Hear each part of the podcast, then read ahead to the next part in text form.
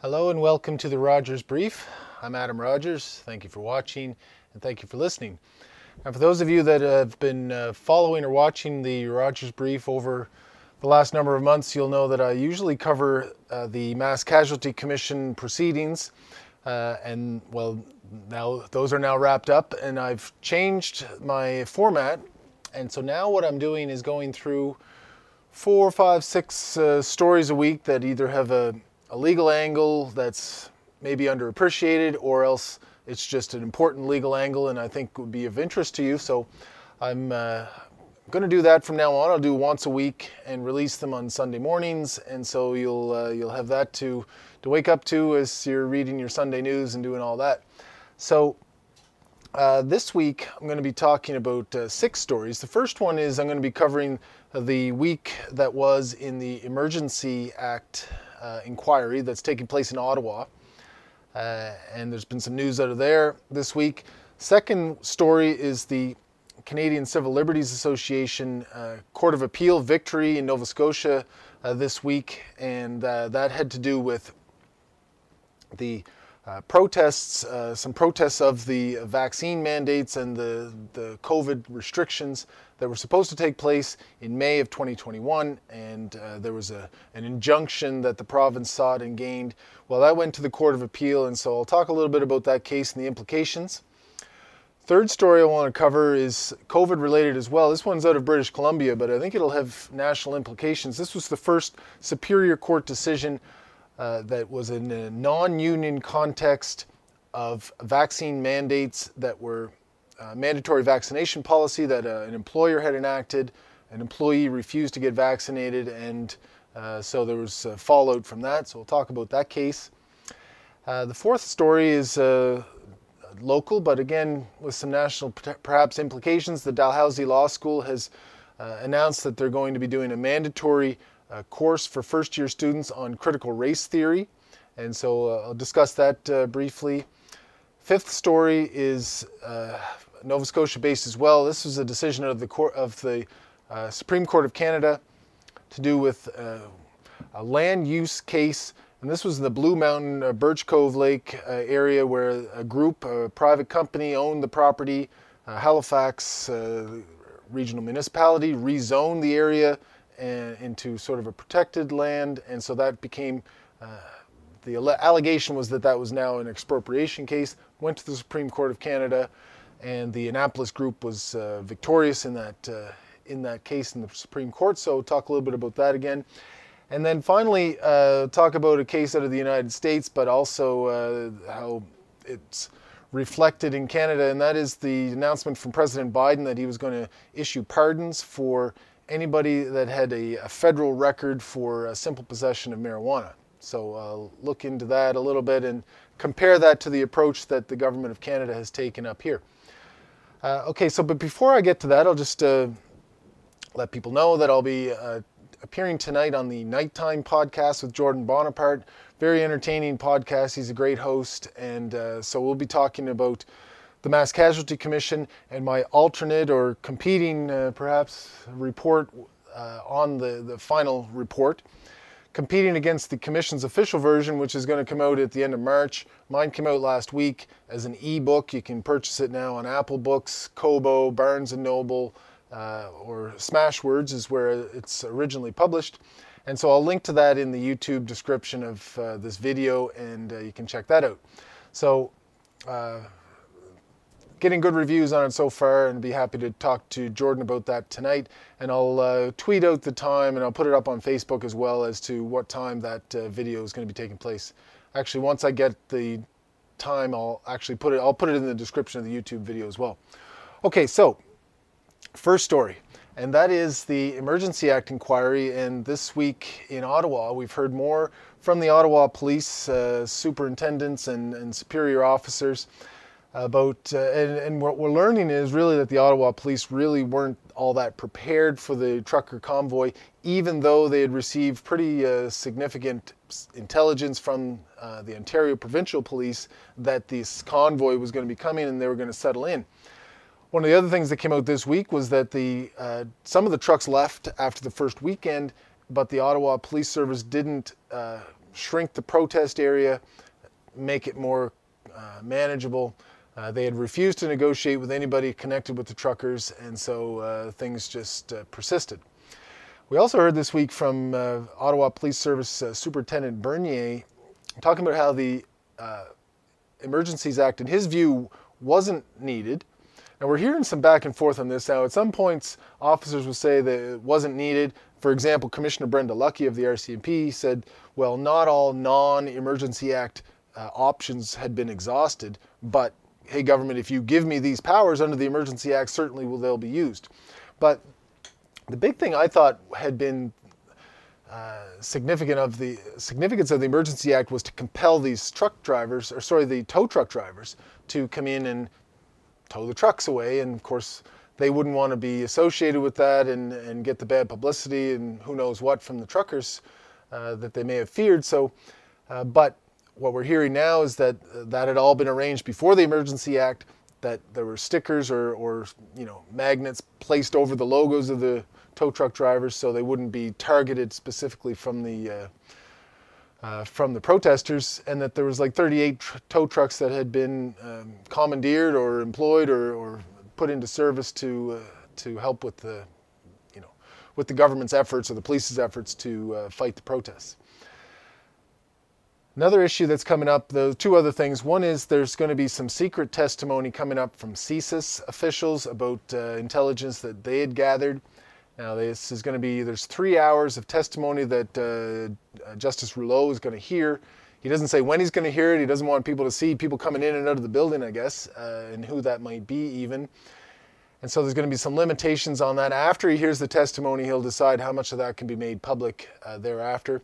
Not unusual for this, uh, for an inquiry to hear this. Actually, I thought this might take place during the mass casualty inquiry, had it come out in some sort of um, more legitimate uh, forum that uh, Wortman had some connection to the police. Didn't happen there. It did happen in the uh, Maher Arar inquiry and in the Somalia inquiry. There was some national security issues, and so uh, some of the some of the testimony was heard in camera uh, in secret. The other issue is uh, Doug Ford, Premier Doug Ford. Uh, we're hearing some of his, uh, you know, allegations against Doug Ford that he was, uh, you know, he, he was in hiding. He was trying to avoid uh, being involved in the protests in, what, in any way whatsoever. Now, he said he stood shoulder to shoulder with the, the Prime Minister and all this. Well, so now he's been called to testify. He's been summoned by the inquiry. And uh, Premier Ford and the Solicitor General, which would be the, the Justice Minister of uh, Ontario at the time, Sylvia Jones, are both uh, refusing to appear and they are claiming parliamentary privilege. So, uh, what is that? What does that mean and does it have a chance? Well, uh, yes, parliamentary privilege is what exempts either members of parliament or members of provincial legislatures from uh, testifying at civil proceedings either during a uh, session or 40 days prior and 40 days after that session is finished. So it takes away a good chunk of the year. Well, federally it does. Provincially, uh, where especially in Nova Scotia, the sittings aren't that long, it may not have the same kind of effect. Well, Ontario legislature is sitting currently, and so uh, Doug Ford is saying he's not uh, inclined to testify.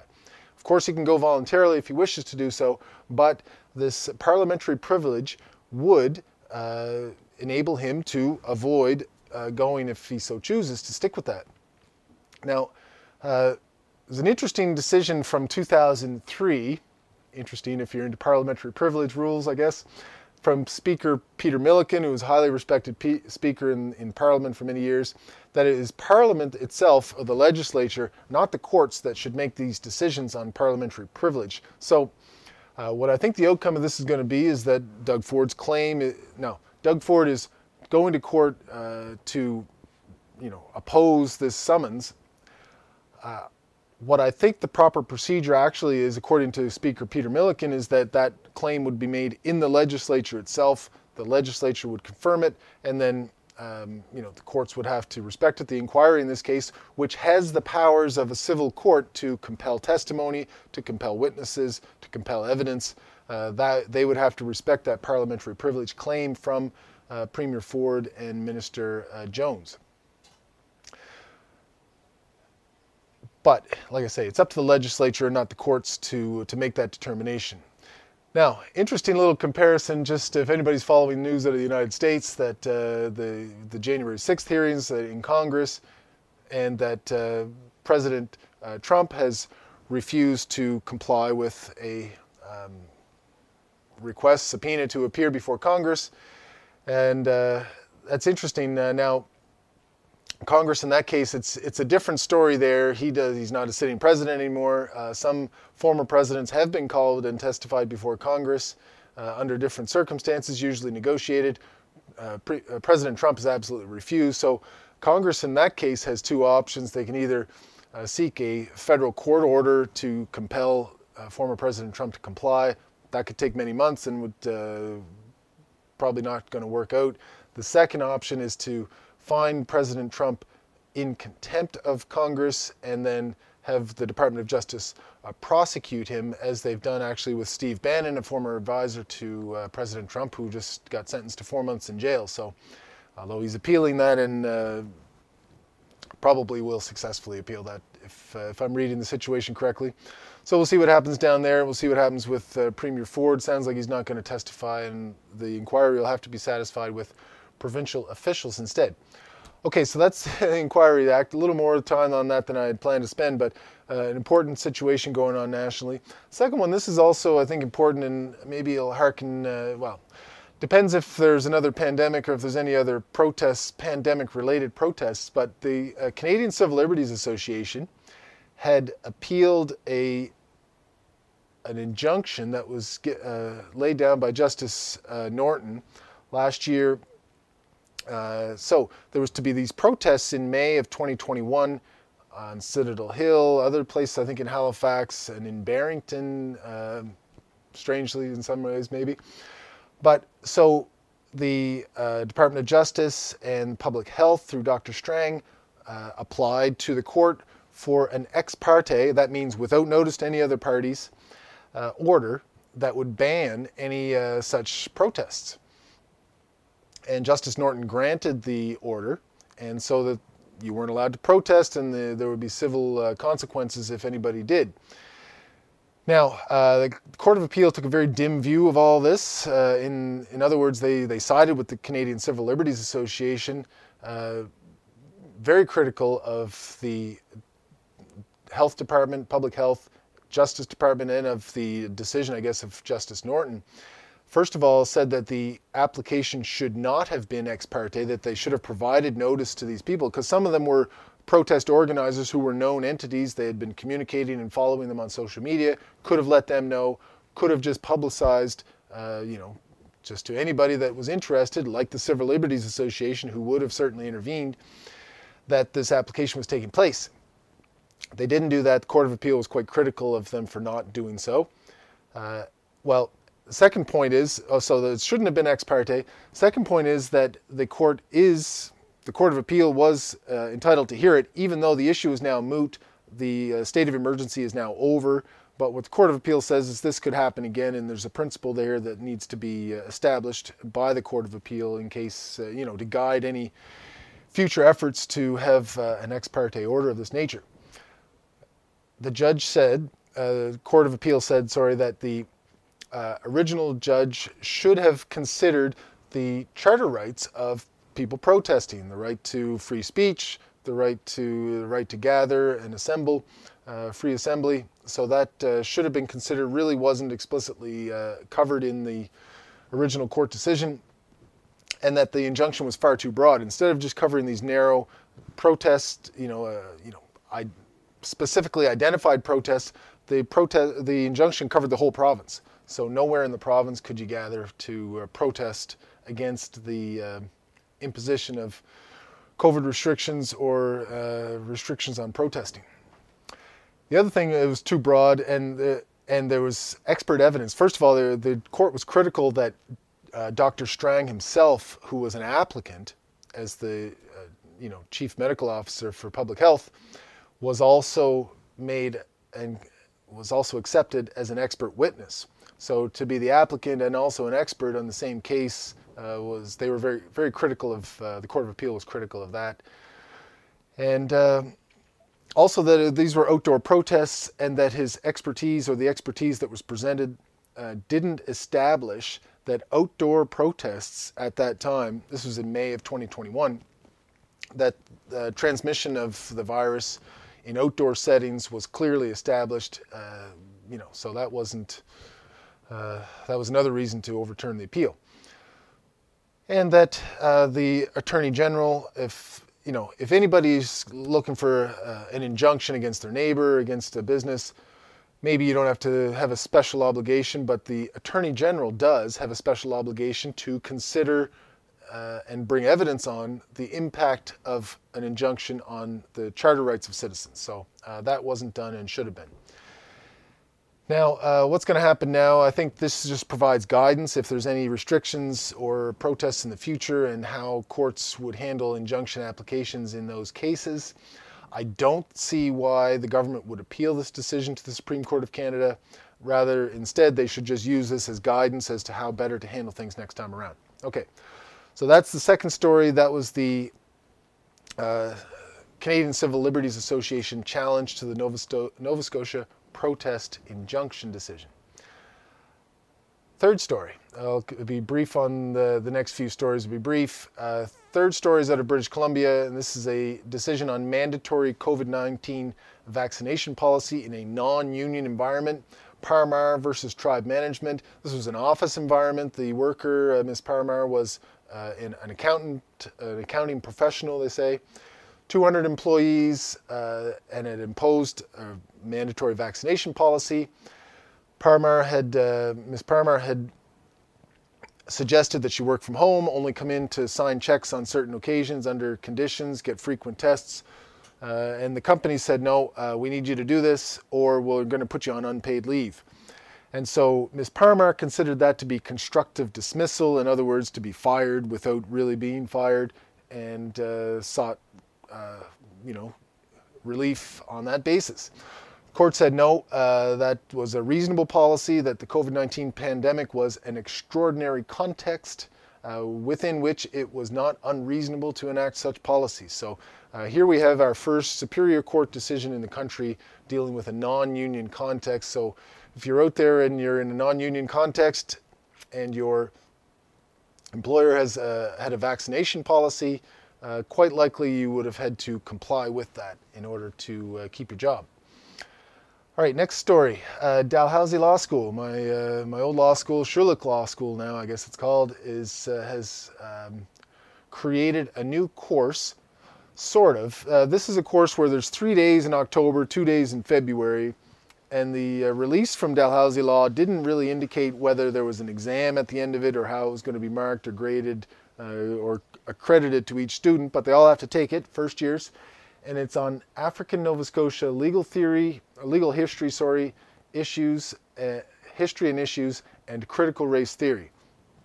Of course, critical race theory has become a hot button, button item in the United States. Less so here. I took uh, a course, sort of.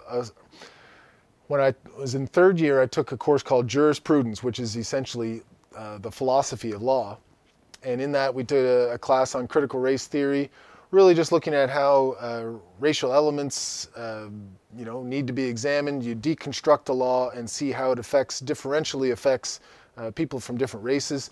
The easiest example is the street checks, uh, you know, street checks things that police do. Well, you know, if you say, well, you can check anybody that looks suspicious or anybody that looks like uh, the, they might, you know, be up to something, you can do a quick street check. Well, guess what? Uh, who's going to be most impacted by that are racialized minorities. And so, even though the law on its face seems to apply to everybody equally, in practice it applies discriminately. And so, that's something you need to examine and, and try to deal with through other ways. So, the, the course that has the objectives and understanding uh, objectives are to understand the law's role in creating and redressing anti black racism and other forms of discrimination uh, understanding how critical race theory and practice are, uh, can dismantle racial inequality, and how uh, African Nova Scotians are a legally distinct people, uh, which is true. There's um, certainly on in criminal law for sentencing, uh, you can have a, cultural impact uh, assessment done, and uh, for African Nova Scotians, and that is uh, very helpful. And for how to be culturally competent lawyers uh, in the context of your professional responsibilities. And so this is very uh, this is good. Um, Dalhousie has had a strong Indigenous Black Mi'kmaq program for many years now, and this is just a continuation or a, an ongoing development of that. Uh, you know, like I say, used to be taught as part of jurisprudence. It probably still will be, and uh, this is a nice addition to it. So uh, keep an eye on that. I thought it would be interesting for uh, people to study or people to be aware of. So uh, next story will be the oh yeah the Annapolis Group versus uh, Halifax Regional Municipality decision. This went to the Supreme Court of Canada. Now, so the background is Annapolis Group owns uh, lots of property, many acres around uh, Blue Mountain, Birch Cove Lakes area, uh, northwest of uh, the city. Uh, they had been looking to, they'd owned it for many years, hadn't done much with it, but they were looking to develop it. Halifax then uh, changed the zoning to urban settlement and urban reserve. So effectively prevented Annapolis from developing the property as they had in mind. So, uh, so the question is, uh, is that an expropriation?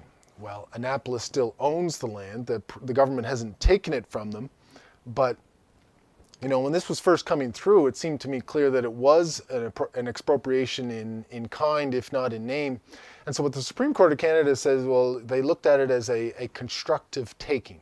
So in other words, even though you, you still own it, we as the government effectively control it and restrict everything that you can do on it. So any, it's effectively now uh, taken and an effective expropriation.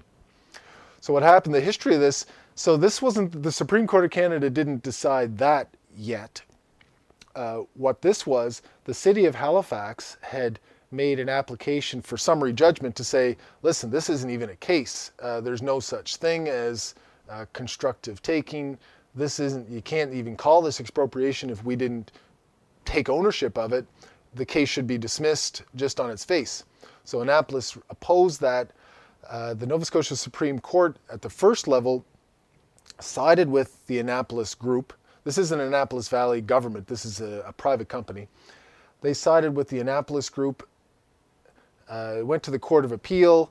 The city of Halifax uh, appealed that decision. Sorry. So at the Supreme Court level, the main, the the first level, the city had applied to dismiss the claim, on the basis that there was just no claim there. Uh, Supreme Court sided with Annapolis.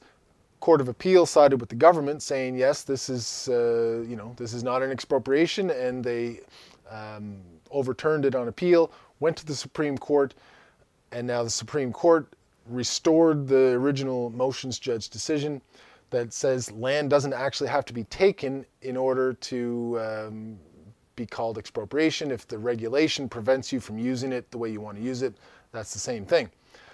So uh, now, that's not the end of the story. Now it can go to trial and figure out if indeed based on those guidelines, this was an expropriation, and then what's the value that Annapolis has lost by not being able to use this property in the way they wish to do so.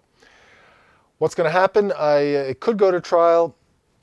I wouldn't be surprised now that the Supreme Court of Canada has set these guidelines, which aren't uh, really that difficult to follow. I suspect the parties will negotiate and settle that claim. So, uh, no doubt we'll be hearing more about that in the next few months.